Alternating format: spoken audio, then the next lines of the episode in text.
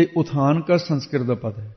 ਉਥਾਨਿਕਾ ਮਤਲਬ ਕਿਸੇ ਵੀ ਪ੍ਰਸੰਗ ਨੂੰ ਉਠਾਉਣ ਤੋਂ ਪਹਿਲਾਂ ਤੇ ਜਿਹੜੀ ਭੂਮਿਕਾ ਬਣੀ ਜਾਏ, ਜਿਹੜੀ ਮੁੱਢ ਵਿੱਚ ਵਿਆਖਿਆ ਕੀਤੀ ਜਾਏ, ਤੇ ਉਥਾਨ ਕਾ ਸ਼ਬਦ ਦੇ ਭਾਵ ਨੂੰ ਪ੍ਰਗਟ ਕਰਨ ਵਾਸਤੇ ਅਰਥਾਂ 'ਚ ਬੜੀ ਸਹਾਇਤਾ ਦਿੰਦੀ ਹੈ। ਤੇ ਇਸ ਨੂੰ ਉਥਾਨ ਕਾ ਨੂੰ ਇਹ ਦੂਜੇ ਸ਼ਬਦਾਂ ਦੇ ਵਿੱਚ ਦੀਵਾਚਾ ਵੀ ਕਹਿ ਦਿੰਦੇ, ਇਹ ਤਾਂ ਬੋਲੀ ਦੇ ਫ਼ਰਕ ਹੋਇਆ ਤਮਹੀਦ ਵੀ ਇਸੇ ਨੂੰ ਕਹਿੰਦੇ, ਉਹ ਤਾਂ ਇੱਕ ਭਾਸ਼ਾ ਦਾ ਫ਼ਰਕ ਹੈ। ਤੋਂ ਇਸ ਕਰਕੇ ਗੁਰੂ ਸਾਹਿਬ ਜੀ ਦੀ ਅੰਮ੍ਰਿਤਵੀ ਬਾਣੀ ਜਪਜੀ ਸਾਹਿਬ ਤੋਂ ਲੈ ਕੇ ਰਾਗਮਾਲਾ ਤੱਕ, ਬਹੁਤ ਸਾਰੀਆਂ ਬਾਣੀਆਂ ਦੀਆਂ ਉਥਾਨਕਾ, ਸ਼ਬਦਾਂ ਦੀਆਂ ਉਥਾਨਕਾ ਮਿਲਦੀਆਂ ਨੇ ਤੇ ਸੰਪਰਦਾਵਾਂ ਦੀ ਉਥਾਨਕਾ ਨੂੰ ਅਰਥਾਂ ਦੀ ਸਹਾਇਕ ਮੰਨ ਕੇ ਉਥਾਨਕਾ ਦੇ ਸਹਿਤ ਅਰਥ ਕੀਤੇ ਜਾਂਦੇ ਤੋਂ ਇਸ ਕਰਕੇ ਗੁਰੂ ਗੋਬਿੰਦ ਸਿੰਘ ਸਾਹਿਬ ਨੇ ਵੀ ਫਿਰ ਉਥਾਨਕਾ ਜਿਹੜੀ ਸੀ ਜਪਜੀ ਸਾਹਿਬ ਦੀ ਜੋ ਉੱਥੇ ਸੁਣਾਈ, ਉਹ ਪ੍ਰਚਲਿਤ ਹੋਈ। ਤੇ ਗੁਰੂ ਗੁਰੂ ਗ੍ਰੰਥ ਸਾਹਿਬ ਦੇ ਅੰਦਰ ਜਿਹੜਾ ਜਪਜੀ ਸਾਹਿਬ ਹੈ, ਅਤੇ ਜਪਜੀ ਸਾਹਿਬ ਦੇ ਜਿਵੇਂ ਗੁਰੂ ਗ੍ਰੰਥ ਸਾਹਿਬ ਦਾ ਮੁੱਢ ਜਪਜੀ ਸਾਹਿਬ ਜਪਜੀ ਸਾਹਿਬ ਦਾ ਮੁੱਢ ਮੂਲ ਮੰਤਰ। ਇਸ ਕਰਕੇ ਮੂਲ ਮੰਤਰ ਤੇ ਜਪਜੀ ਸਾਹਿਬ ਦੀ ਵਿਆਖਿਆ ਜਿਹੜੀ ਹੈ, ਲਗਭਗ ਸਾਂਝੀ ਜੀ ਹੋ ਜਾਂਦੀ ਹੈ। ਪਰ ਫਿਰ ਵੀ ਮੂਲ ਮੰਤਰ ਦੀ ਵਿਆਖਿਆ ਇੱਕ ਆਪਣਾ ਵੱਖਰਾ ਨਿਵੇਕਲਾ ਥਾਂ ਰੱਖਦੀ ਹੈ। ਜਪਜੀ ਸਾਹਿਬ ਦੀ ਉਥਾਨਕਾ ਥੋੜਾ ਜਿਹਾ ਫੇਰ ਨਿਵੇਕਲਾ ਥਾਂ ਹੋ ਜਾਂਦਾ, ਪਰ ਉਹ ਕਠਿਨ ਸਮਝਣਾ, ਕਿਉਂਕਿ ਜਪਜੀ ਸਾਹਿਬ ਬਾਣੀ ਇੱਕ ਹੈ। ਤੇ ਮਹਾਰਾਜ ਸਾਹਿਬ ਸੱਚੇ ਪਾਤਸ਼ਾਹ, ਸ੍ਰੀ ਗੁਰੂ ਨਾਨਕ ਦੇਵ ਜੀ ਮਹਾਰਾਜ, ਕਿਉਂਕਿ ਇਹ ਉਥਾਨਕਾ ਗੁਰੂ ਗੋਬਿੰਦ ਸਿੰਘ ਸਾਹਿਬ ਨੇ ਦਮਦਮਾ ਸਾਹਿਬ ਸੁਣਾਈ, ਤੇ ਇਸ ਕਰਕੇ ਪੰਥ ਖਾਲਸੇ ਦੀ ਚੇ ਪ੍ਰਚਲਿਤ ਹੋਈ ਤੇ ਇਤਿਹਾਸਕ ਹਵਾਲੇ ਨੇ। ਕਿ ਜਦੋਂ ਗੁਰੂ ਨਾਨਕ ਸਾਹਿਬ ਮਹਾਰਾਜ ਜੀ, ਇਹਦੀ ਉਥਾਨਕਾ ਜਿਹੜੀ ਮੂਲ ਮੰਤਰ ਤੇ ਜਪਜੀ ਸਾਹਿਬ ਦੀ ਤੇ ਉਹ ਅੱਗੇ ਚੱਲ ਕੇ ਨਿਖਰ ਜਾਏਗੀ ਵੀ ਆਹ ਮੂਲ ਮੰਤਰ ਦੀ ਇਹ ਸਮੁੱਚੇ ਨੂੰ। ਜਦੋਂ ਗੁਰੂ ਨਾਨਕ ਸਾਹਿਬ ਜੀ ਕਰਤਾਰਪੁਰ ਸਾਹਿਬ ਬਿਰਾਜਮਾਨ ਸਨ ਤੇ ਕਰਤਾਰਪੁਰ ਕਰਤਾ ਵਸੈ ਸੰਤਨ ਕੇ ਪਾਸ, ਬਾਬਾ ਬੁੱਢਾ ਸਾਹਿਬ ਵਰਗੇ ਸੰਤ ਉਹਨਾਂ ਦੇ ਕੋਲ ਕਰਤਾਰਪੁਰ ਦੇ ਵਿੱਚ ਨਿਵਾਸ ਗੁਰੂ ਸਾਹਿਬ ਨੇ ਰੱਖਿਆ। ਤੇ ਉਸ ਵੇਲੇ ਇੱਕ ਜਮਾਤ ਆਈ, ਸੰਤਾਂ ਦੀ, ਬੈਰਾਗੀਆਂ ਦੀ ਜਮਾਤ। ਗੁਰੂ ਸਾਹਿਬ ਦੇ ਕੋਲ ਜਮਾਤਾਂ ਆਉਂਦੀਆਂ ਰਹਿੰਦੀਆਂ ਸੀ। ਕਦੇ ਸੰਨਿਆਸੀਆਂ ਦੀ ਜਮਾਤ ਆ ਗਈ, ਕਦੇ ਬੈਰਾਗੀਆਂ ਦੀ ਆ ਗਈ, ਕਦੇ ਵੈਸ਼ਨਾਂ ਦੀ ਜਮਾਤ ਆ ਗਈ, ਕਦੇ ਸਿੱਧਾਂ ਦੀਆਂ ਜਮਾਤਾਂ ਹੀ ਸਿੱਧ ਸਭਾ ਗਰਾਸ ਬੈਠੇ ਉਹਨਾਂ ਦੀ, ਇਹ ਆਉਂਦੀਆਂ ਰਹਿੰਦੀਆਂ ਪਰ ਸਿੱਧ ਤਾਂ ਹਟ ਗਏ ਸੀ ਕਿਉਂਕਿ ਮਹਾਰਾਜ ਨੇ ਸਮੇਰ ਪਰਬਤ ਜਾਂ ਹੋਰ ਸਾਰੀਆਂ ਇਹ ਵਿਚਾਰੇ ਤਾਂ ਮਹਾਰਾਜ ਕੋ ਬਰਾਗੀਆਂ ਦੀ ਜਮਾਤ। ਗੁਰੂ ਨਾਨਕ ਸਾਹਿਬ ਜੀ ਬਹੁਤ ਆਪਣੇ ਆਨੰਦ ਵਿੱਚ ਰਹਿੰਦੇ ਸੀ ਪਿਛਲੀ ਉਮਰ ਦੇ ਵਿੱਚ। ਸੰਗਤ ਰੂਪ ਚ ਮਿਲਣਾ ਤੇ ਆਪ ਇਕਾਂਤ ਚ ਬਹੁਤ ਰਹਿੰਦੇ ਸੀ। ਉਹ ਬਰਾਗੀਆਂ ਦਾ ਜਿਹੜਾ ਮਹੰਤ ਸੀ, ਗੁਰੂ ਅੰਗਦ ਦੇਵ ਜੀ ਨੂੰ ਕਹਿਣ ਲੱਗਿਆ, ਕਹਿੰਦੇ, ਗੁਰੂ ਕੇ ਸਿੱਖਾ। ਉਸ ਵੇਲੇ ਗੁਰੂ ਅੰਗਦ ਦੇਵ ਜੀ ਸੇਵਾ 'ਚ ਹਾਜ਼ਰ ਸੀ। ਭਾਈ ਬਾਲਾ ਆਪਣੇ ਘਰ ਚਲੇ ਗਿਆ ਰਾਏ ਪੁੰਜ ਦੀ ਤਲਵੰਡੀ। ਮਰਦਾਨਾ ਸੰਸਾਰ ਤੋਂ ਵਿਦਾ ਹੋ ਗਿਆ। ਭਾਈ ਸਧਾਰਨ ਜੀ, ਇਹ ਵੀ ਸੇਵਾ ਦੇ ਵਿੱਚ ਹਾਜ਼ਰ ਸੀ। ਪਰ ਭਾਈ ਲੈਣਾ ਜੀ, ਜਿਨ੍ਹਾਂ ਨੇ ਸੇਵਾ ਕਰਕੇ ਗੁਰਤਾ ਗੱਦੀ ਹਾਸਲ ਕੀਤੀ ਹੈ, ਤੇ ਉਹ ਬਰਾਗੀ ਜਮਾਤ ਦਾ ਮਹੰਤ ਕਹਿੰਦਾ, ਸਿੱਖਾ। ਵੀ ਜਿਹੜਾ ਤੁਹਾਡਾ ਨਵੀਨ ਪੰਥ ਹੈ, ਨਿਰਮਲ ਪੰਥ ਜੀ ਨੂੰ ਤੁਸੀਂ ਗੁਰੂ ਨਾਨਕ ਨੇ ਨਾਂ ਰੱਖਿਆ ਹੈ, ਵੀ ਸਾਰਿਆਂ ਪੰਥਾਂ ਦੇ ਵਿੱਚ ਆਪਣੇ ਆਪਣੇ ਮੂਲ ਮੰਤਰ ਆਪਣੇ ਆਪਣੇ ਗੁਰਮੰਤਰ ਵੀ ਆਪਣੇ ਆਪਣੇ ਮਾਲਾ ਮੰਤਰ ਵੀ ਮੈਂ ਤੁਹਾਨੂੰ ਪੁੱਛਦਾ ਵੀ ਤੁਹਾਡਾ ਸਿੱਖਾਂ ਦਾ ਮੂਲ ਮੰਤਰ ਕਿਹੜਾ ਤੇ ਤੁਹਾਡਾ ਸਿੱਖਾਂ ਦਾ ਗੁਰਮੰਤਰ ਕਿਹੜਾ ਤੇ ਤੁਹਾਡਾ ਸਿੱਖਾਂ ਦਾ ਮਾਲਾ ਮੰਤਰ ਕਿਹੜਾ ਤੇ ਉਸ ਵੇਲੇ ਭਾਈ ਲੈਣਾ ਜੀ ਕਿਉਂਕਿ ਗੁਰੂ ਤਾਂ ਬਾਅਦ ਚ ਬਣੇ। ਕਹਿੰਦੇ ਵੀ ਮੂਲ ਮੰਤਰ ਤਾਂ ਉਹਨਾਂ ਨੇ ਉਚਾਰਨ ਕਰਕੇ ਸੁਣਾ ਦਿੱਤਾ। ਕਹਿੰਦੇ ਆ ਹੀ ਸਾਡਾ। ਇੱਕ ਓੰਕਾਰ ਸਤਨਾਮ ਕਰਤਾ ਪੁਰਖ ਨਿਰਭਉ ਨਿਰਵੈਰ, ਅਕਾਲ ਮੂਰਤਾ ਜੂਨੀ ਸਹਿ ਭੰਗੁਰ ਪ੍ਰਸਾਦ ਜਪ ਆਦ ਸਜੁਗਾ ਸਚ। ਹੈ ਪੀ ਸਚ ਨਾਨਕ ਹੋਸੀ ਪੀ ਸਚ।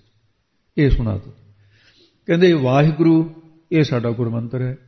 ਕਹਿੰਦੇ, ਮਾਲਾ ਮੰਤਰ। ਕਹਿੰਦੇ ਜੀ, ਇਹ ਨਾ ਸਾਨੂੰ ਅੱਜ ਤੱਕ ਕਿਸੇ ਸਿੱਖ ਨੇ ਗੁਰੂ ਸਾਹਿਬ ਨੂੰ ਪੁੱਛਿਆ ਤੇ ਨਾ ਕਦੀ ਮੈਂ ਪੁੱਛਿਆ ਵੀ ਇਹਦੇ ਬਾਰੇ ਮੈਨੂੰ ਪਤਾ ਨਹੀਂ ਹੈ। ਇਹ ਮੈਂ ਗੁਰੂ ਸਾਹਿਬ ਤੋਂ ਪੁੱਛ ਕੇ ਤੁਹਾਨੂੰ ਦੱਸ ਦਿਆਂ।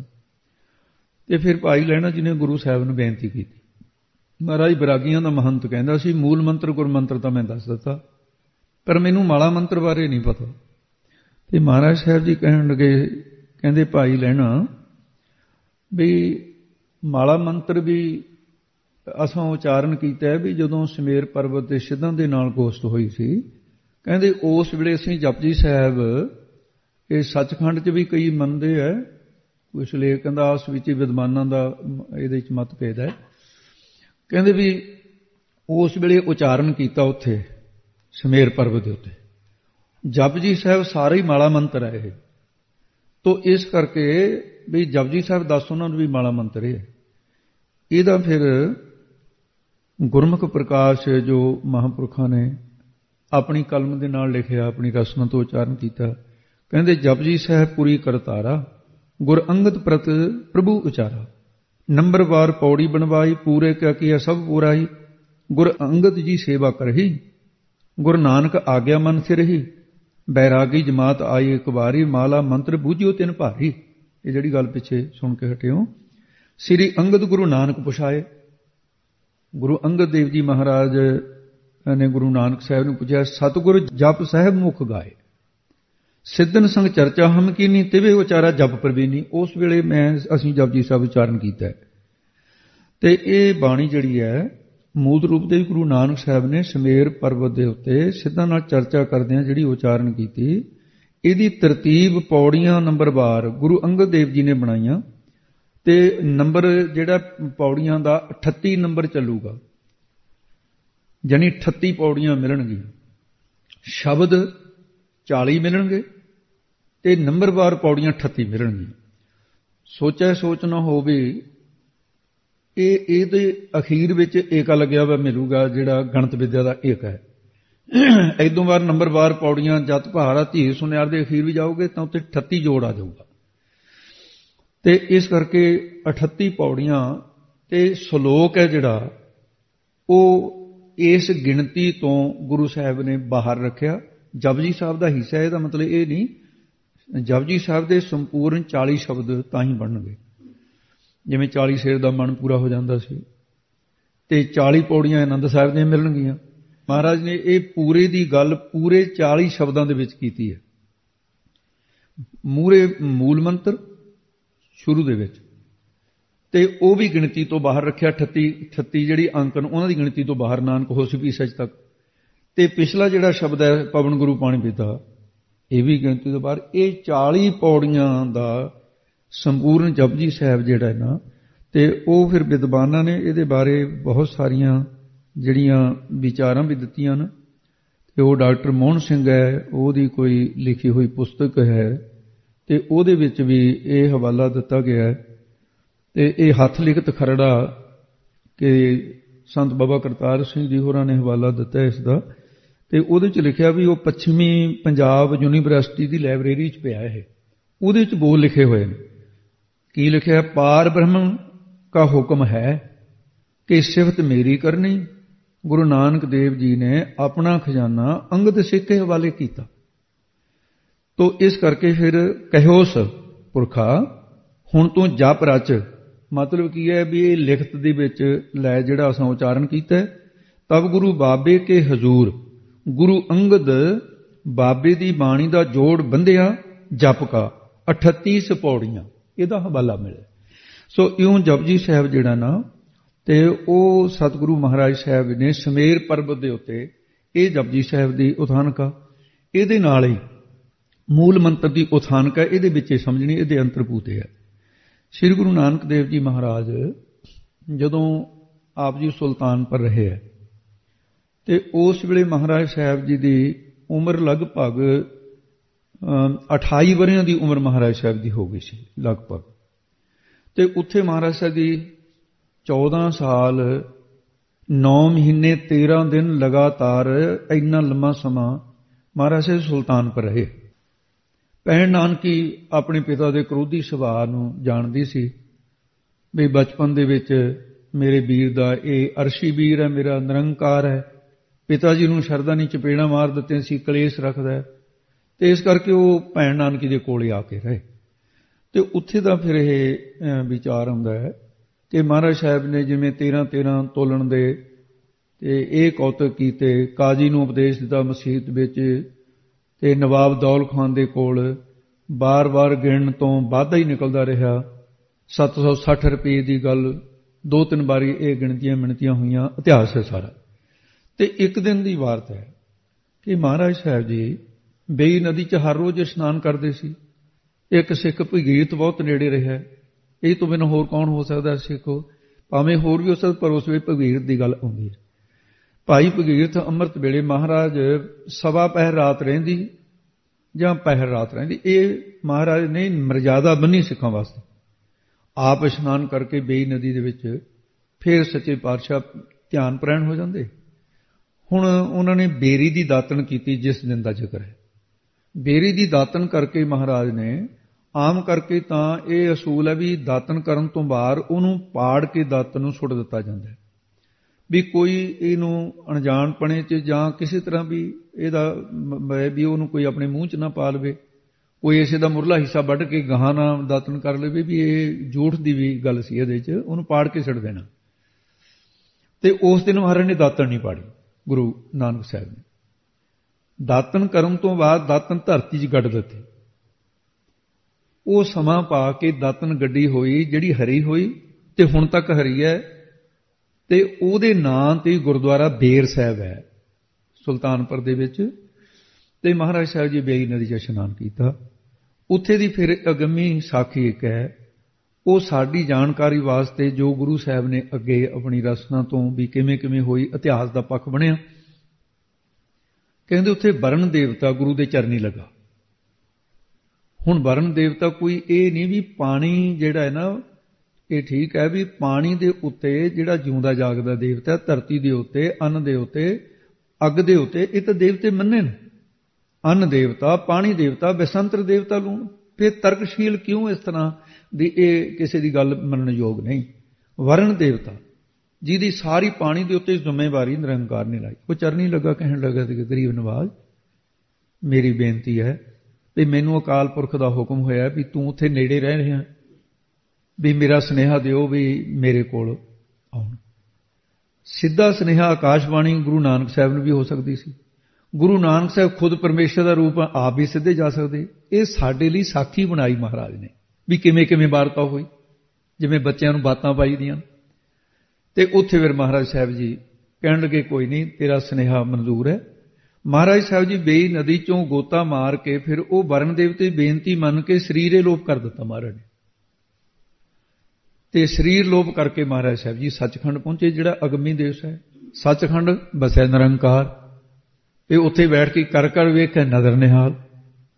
ਮਹਾਰਾਜ ਸਾਹਿਬ ਤੇ ਹਾਜ਼ਰ ਹੋਏ ਤੇ ਗਰੀਬ ਨਵਾਜ਼ ਸਤਿਗੁਰੂ ਨਮਸਕਾਰ ਕੀਤੀ। ਹੁਣ ਇੱਥੇ ਇੱਕ ਗੱਲ ਸਮਝਣ ਦੀ ਲੋੜ ਹੈ। ਆਪੇ ਹਰ ਇੱਕ ਰੰਗ ਹੈ, ਆਪੇ ਬਹੁ ਰੰਗੀ। ਨਿਰੰਕਾਰ ਵੀ ਆਪੇ, ਗੁਰੂ ਨਾਨਕ ਵੀ ਆਪੇ ਹੈ। ਹੁਣ ਆਪ ਹੀ ਸਵਾਲ ਕਰਦਾ ਹੈ, ਆਪ ਹੀ ਉੱਤਰ ਦਿੰਦਾ ਹੈ। ਤੇ ਇਹ ਪਰਮੇਸ਼ਰ ਦੀ ਅਗਮੀ ਖੇਡ ਹੈ। ਅਨਕਰੂਪ ਖਿਨ ਮੈਂ ਕੁਦਰਤ ਧਾਰਦਾ ਕਹਿਣ ਲੱਗੇ ਹੈ ਨਾਨਕ, ਤੇ ਤੁਹਾਨੂੰ ਤਾਂ ਭੇਜਿਆ ਸੀ ਜਗਤ ਦੀ ਕਲਿਆਣ ਵਾਸਤੇ, ਤੁਸੀਂ ਤਾਂ ਦੁਕਾਨਾਂ ਜਾਂ ਖੇਤੀਆਂ, ਇਹ ਤਾਂ ਕੰਮ ਸੰਸਾਰ ਕਰੇ ਰਿਹਾ ਹੈ।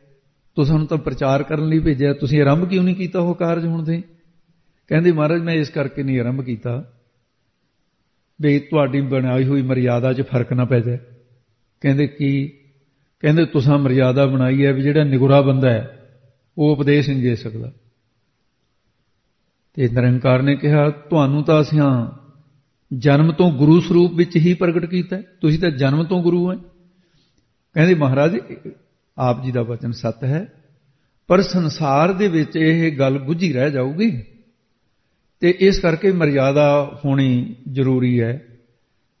ਤੇ ਕਹਿੰਦੇ, ਫਿਰ ਮਾਤ ਲੋਕ ਦੇ ਵਿੱਚ ਤਾਂ ਕੀ ਪੂਰੇ ਸੰਸਾਰ ਜਿੱਥੇ ਤੱਕ ਮੇਰੀ ਸ੍ਰਿਸ਼ਟੀ ਸਾਜੀ ਹੋਈ ਹੈ, ਨਿਰੰਕਾਰ ਨੇ ਕਿਹਾ, ਵੀ ਤਿੰਨਾਂ ਲੋਕਾਂ 14 ਭਵਨਾਂ ਦੇ ਵਿੱਚ ਕਰੋਨਾ ਬ੍ਰਹਮੰਡਾਂ 'ਚ ਥੋਤੋਂ ਵੱਡਾ ਕੋਈ ਨਹੀਂ।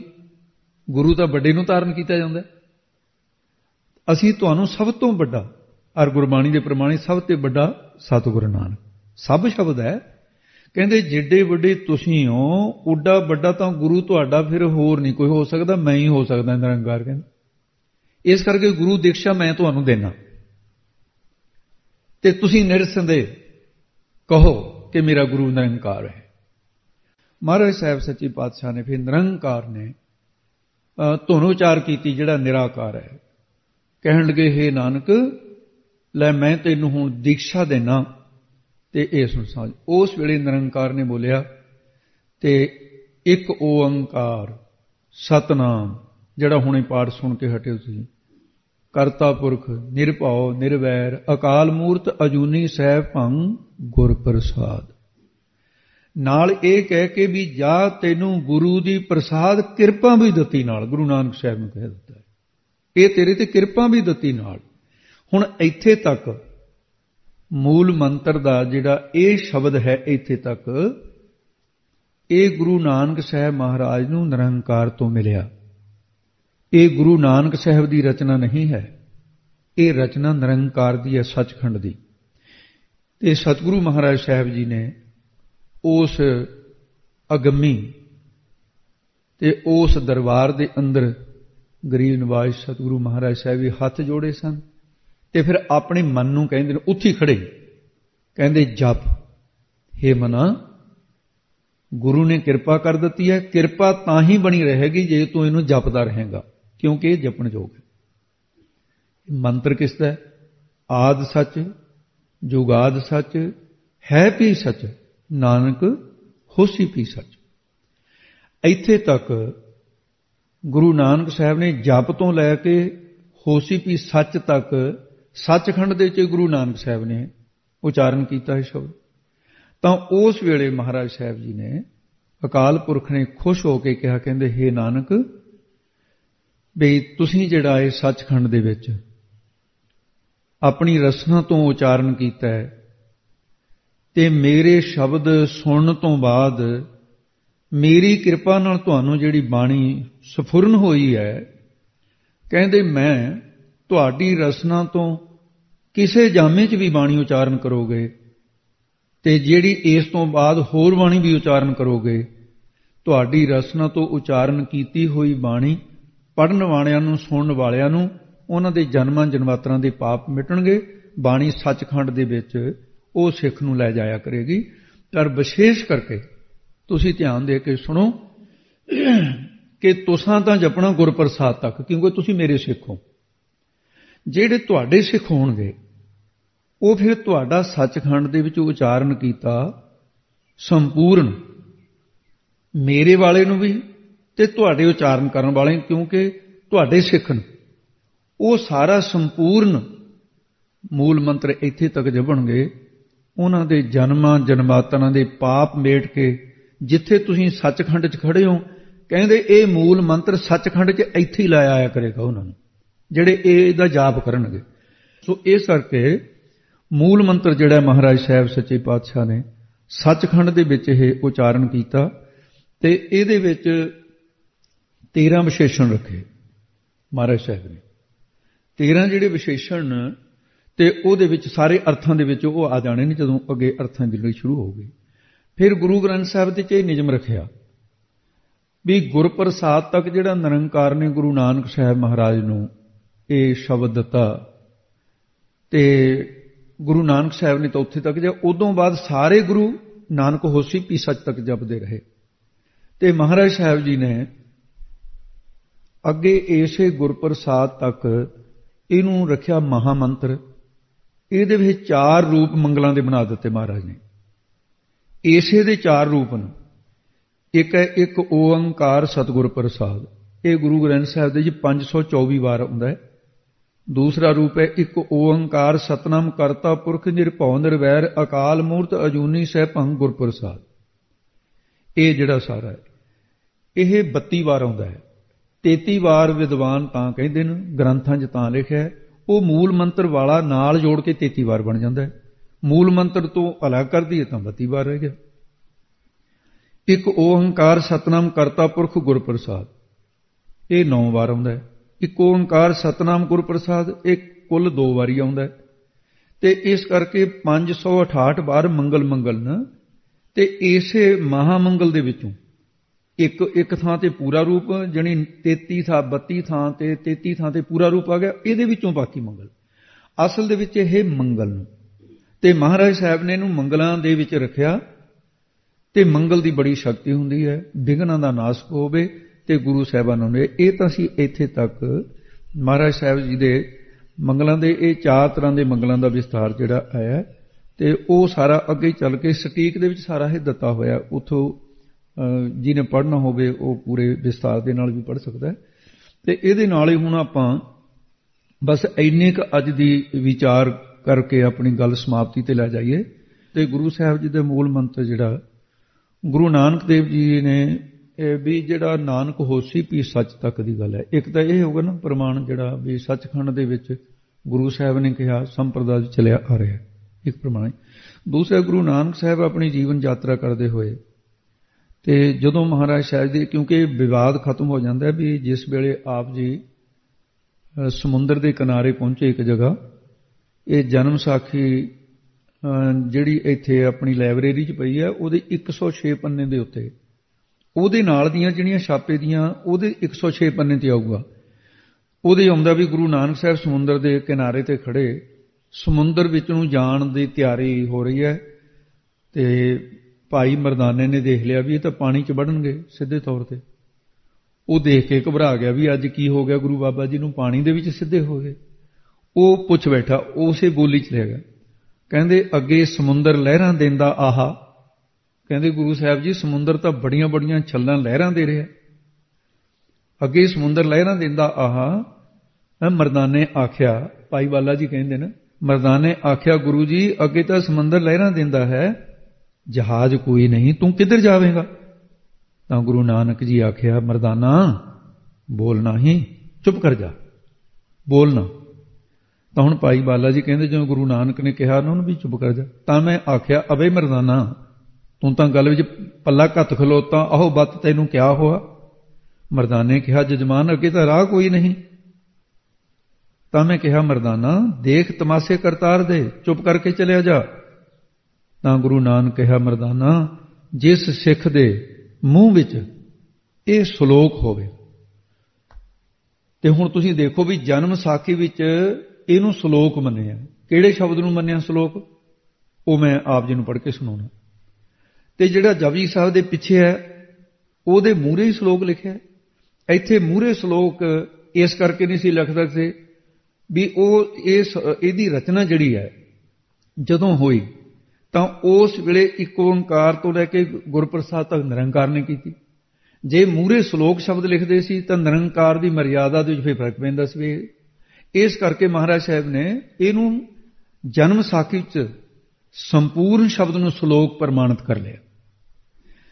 ਤੇ ਕਹਿੰਦੇ ਜਿਹੜੇ ਸਿੱਖ ਦੇ ਮੂੰਹ ਵਿੱਚ ਇਹ ਸ਼ਬਦ ਹੋਇਆ, ਉਹ ਕੀ ਹੈ? ਇੱਕ ਓੰਕਾਰ ਸਤਨਾਮ ਕਰਤਾ ਪੁਰਖ ਨਿਰਭਉ ਨਿਰਵੈਰ, ਅਕਾਲ ਮੂਰਤ ਅਜੂਨੀ ਸਹਿ ਭੰਗ ਗੁਰਪ੍ਰਸਾਦ ਜਪ। ਆਦ ਸੱਚ ਜੁਗਾਦ ਸੱਚ ਹੈ ਵੀ ਸੱਚ ਨਾਨਕ ਹੋਸੀ ਵੀ ਸੱਚ।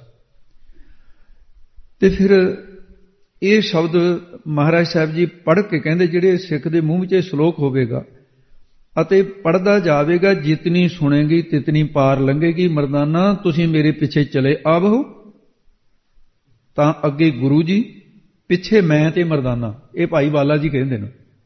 ਕਹਿੰਦੇ ਜਿਉਂ ਧਰਤੀ ਤੇ ਚੱਲ ਆਵਦੇ ਆਹੇ ਤਿਵੇਂ ਸਮੁੰਦਰ ਤੇ ਚਲੇ ਜਾਈਏ ਤਾਂ ਮਰਦਾਨਾ ਗੁਰੂ ਜੀ ਨੂੰ ਆਖਣ ਲੱਗਾ, ਜੀ ਤਾਉ ਤੇ ਖੁਦਾਏ ਵਿੱਚ ਭੇਦ ਕਛ ਨਹੀਂ।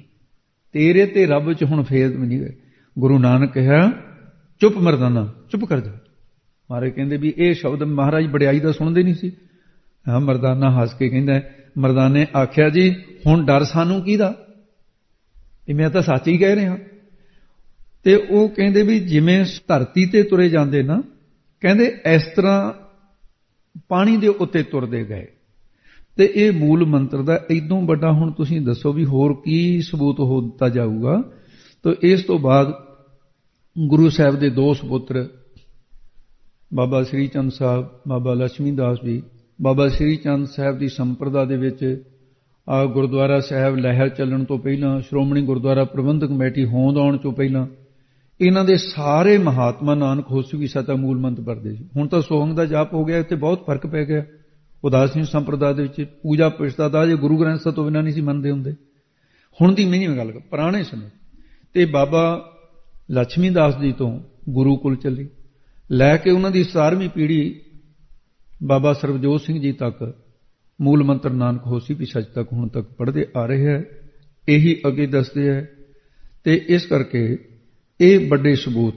ਤੇ ਗੁਰੂ ਨਾਨਕ ਸਾਹਿਬ ਜੀ ਦੇ ਪਹਿਲੇ ਸਿੱਖ ਬਾਬਾ ਬੁੱਢਾ ਸਾਹਿਬ ਜੀ ਹੋਏ ਨੇ, ਉਹਨਾਂ ਦੀ ਬੰਸ ਹੁਣ ਤੱਕ, ਅੱਜ ਵੀ ਜਾ ਕੇ ਉਹਨਾਂ ਨੂੰ ਪੁੱਛੋ, ਉਹ ਕਹਿਣਗੇ ਬਾਬਾ ਬੁੱਢਾ ਸਾਹਿਬ ਤੋਂ ਲਾ ਕੇ ਨਾਨਕ ਹੋਸੀ ਵੀ ਸੱਚ ਤੱਕ ਜਪਦੇ ਚ ਪਾਉਂਦੇ ਆ ਰਹੇ ਹਨ ਤੇ ਛੇਵੇਂ ਪਾਤਸ਼ਾਹ ਦੇ ਅਨੰਦ ਸਿੱਖ ਭਾਈ ਵਿਧੀ ਚੰਦ ਜੀ ਹੋਏ।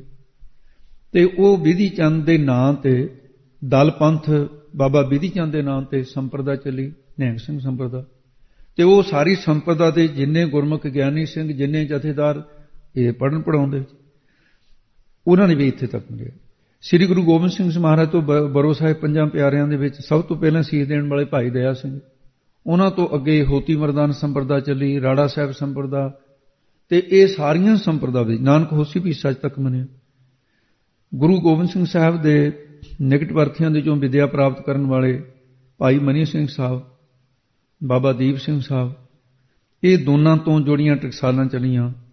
ਹੁਣ ਤੱਕ ਬਾਬਾ ਦੀਪ ਸਿੰਘ ਤੋਂ ਲੈ ਕੇ ਭਾਈ ਮਨੀ ਸਿੰਘ ਸਾਹਿਬ ਤੋਂ ਲੈ ਕੇ ਇਹ ਸੰਪਰਦਾਵਾਂ ਦੇ ਨਾਨਕ ਹੋਸੀ ਵੀ ਸੱਚ ਤੱਕ ਮੂਲ ਮੰਤਰ ਪੜਿਆ ਪੜਾਇਆ ਜਾਂਦਾ ਤੇ ਇਸ ਤੋਂ ਬਾਅਦ ਪੰਥ ਖਾਲਸੇ ਦੀ ਪ੍ਰਾਤਨ ਜਥੇਬੰਦੀ ਨਿਹੰਗ ਸਿੰਘ ਸੰਪਰਦਾ ਨਿਹੰਗ ਸਿੰਘ ਸੰਪਰਦਾਵਾਂ ਦੇ ਵਿੱਚ ਅੱਜ ਤੱਕ ਸਾਰਿਆਂ ਦਲ ਪੰਥਾਂ ਦੇ ਵਿੱਚ ਨਾਨਕ ਹੋਸੀ ਵੀ ਸੱਚ ਨਾਨਕ ਸਰ ਸੰਪਰਦਾ ਨਾਨਕ ਹੋਸੀ ਵੀ ਸੱਚ ਮੰਨਦੇ ਆ। ਬਾਬਾ ਅਤਰ ਸਿੰਘ ਜੀ ਮਸਤਵਾਨੀ ਸੰਪਰਦਾ ਉਹਨਾਂ ਨੇ ਵੀ ਨਾਨਕ ਹੋਸੀ ਵੀ ਸੱਚ ਤੱਕ ਮੰਨਿਆ।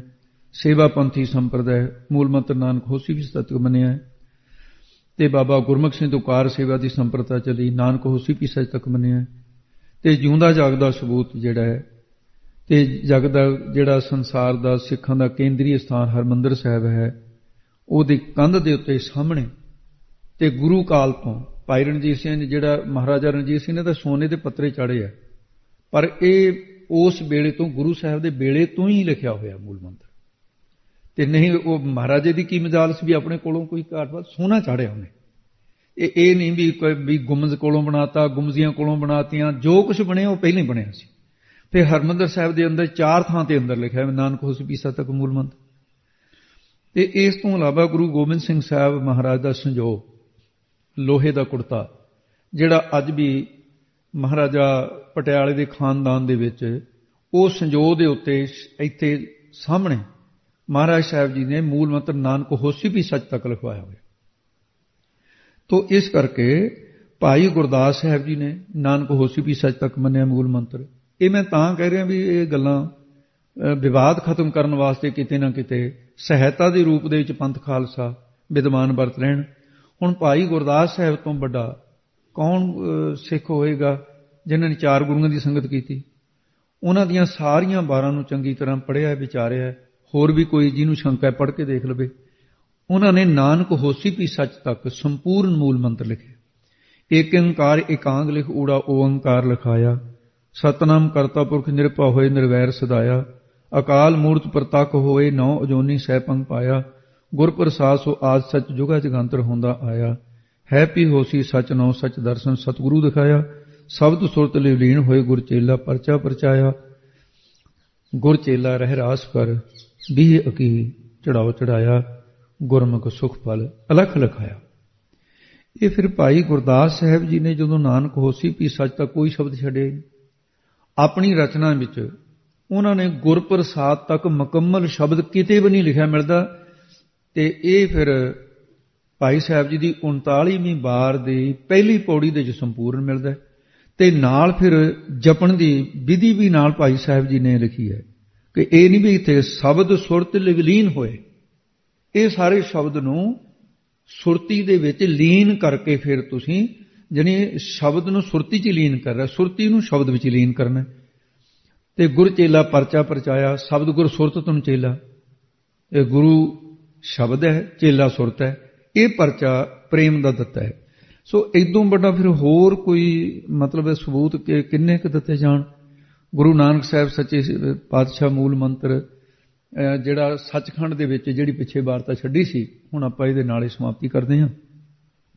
ਜਦੋਂ ਇਹ ਸੱਚਖੰਡ ਤੋਂ ਮੂਲ ਮੰਤਰ ਲੈ ਕੇ ਮਹਾਰਾਜ ਸਾਹਿਬ ਸੰਪੂਰਨ ਨਾਨਕ ਹੋਸੀ ਸੱਚ ਤੱਕ ਉੱਥੇ ਰਚਨਾ ਹੋ ਗਈ, ਸ਼ਬਦ ਮੁਕੰਮਲ ਹੋ ਗਿਆ ਤੇ ਮਹਾਰਾਜ ਸਾਹਿਬ ਜੀ ਤੀਸਰੇ ਦਿਨ ਬੇਈ ਨਦੀ ਚੋਂ ਪ੍ਰਗਟ ਹੁੰਦੇ ਨੇ, ਜਿੱਥੇ ਸੰਤ ਘਾਟ ਗੁਰਦੁਆਰਾ ਹੈ, ਸੁਲਤਾਨਪੁਰ। ਇਹ ਤਿੰਨ ਦਿਨ ਦੇ ਵਿੱਚ ਕਿੰਨਾ ਉੱਥੇ ਸ਼ੋਰ ਮਚਿਆ। ਇਲਾਕਾ ਇਕੱਠਾ ਹੋਇਆ। ਸੁਲਤਾਨਪੁਰ ਪਿੰਡ ਦੀ ਗੱਲ ਛੱਡੋ, ਇਲਾਕਾ ਟੁੱਟ ਕੇ ਪੈ ਗਿਆ। ਤੇ ਨਵਾਬ ਦੌਲਤ ਖਾਨ ਨੇ ਜਾਲ ਪਵਾਏ ਵੀ ਲਾਸ਼ ਹੀ ਮਿਲ ਜਾਏ। ਉਹਨਾਂ ਦੀ ਬੋਲੀ 'ਚ ਤਾਂ ਇਹ ਸੀ ਨੇ ਵੀ ਮ੍ਰਿਤਕ ਸਰੀਰ ਹੀ ਮਿਲ ਜਾ ਅਸੀਂ, ਵਿਧੀ, ਮੇਰਾ ਮੋਦੀ ਸੀ।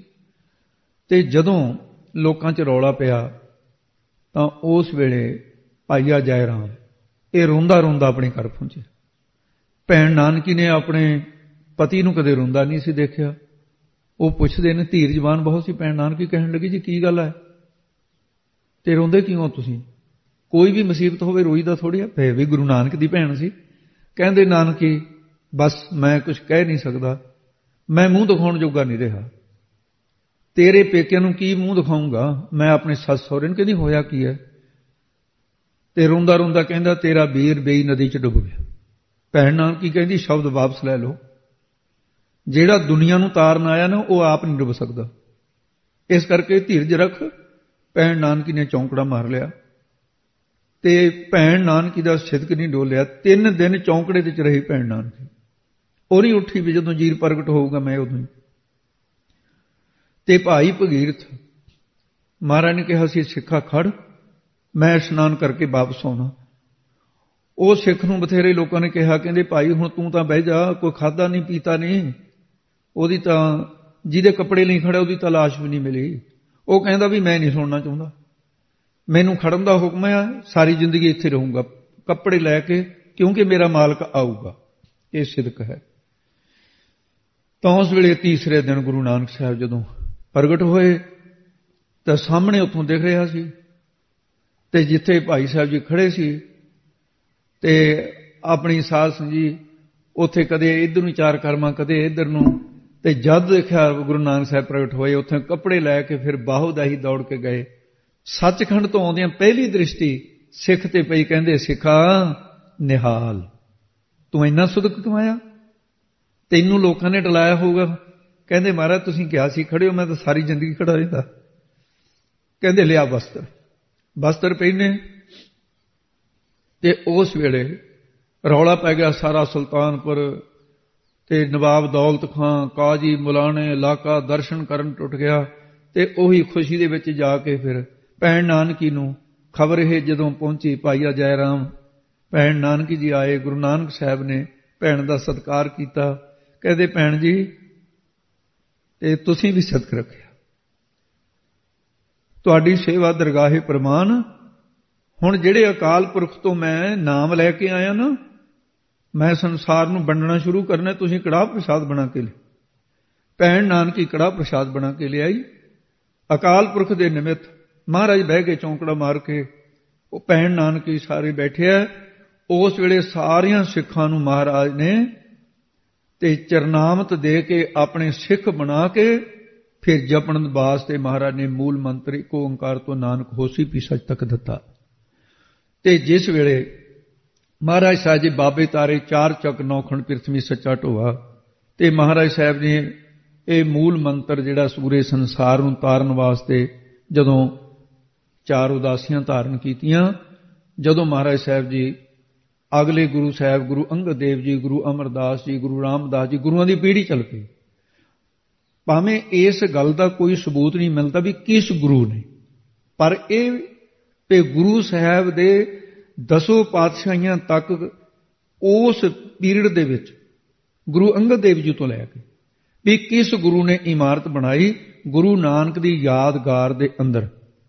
ਉੱਥੇ ਸਾਧ ਸੰਗਤ ਜੀ ਇਮਾਰਤ ਬਣਾਈ ਤੇ ਮੂਲ ਮੰਤਰ ਦੀ ਯਾਦ ਦੇ ਅੰਦਰ, ਗੁਰੂ ਨਾਨਕ ਦੀ ਯਾਦ ਦੇ ਅੰਦਰ, ਗੁਰਦੁਆਰੇ ਦਾ ਨਾਮ ਰੱਖਿਆ ਸੰਤ ਘਾਟ।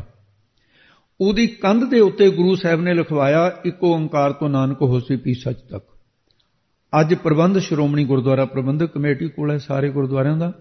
ਅੱਜ ਵੀ ਜਾ ਕੇ ਕੰਧ ਦੇ ਉੱਤੇ ਦੇਖੋ, ਨਾਨਕ ਹੋਸੀ ਪੀ ਸੱਚ ਤੱਕ ਮੂਲ ਮੰਤਰ ਲਿਖਿਆ ਹੋਇਆ ਹੈ। ਇਸ ਕਰਕੇ ਮੂਲ ਮੰਤਰ ਦੀ ਇੱਥੇ ਇਹ ਵਿਚਾਰ ਜਿਹੜੀ ਹੈ ਸਮਾਪਤ ਹੁੰਦੀ ਹੈ।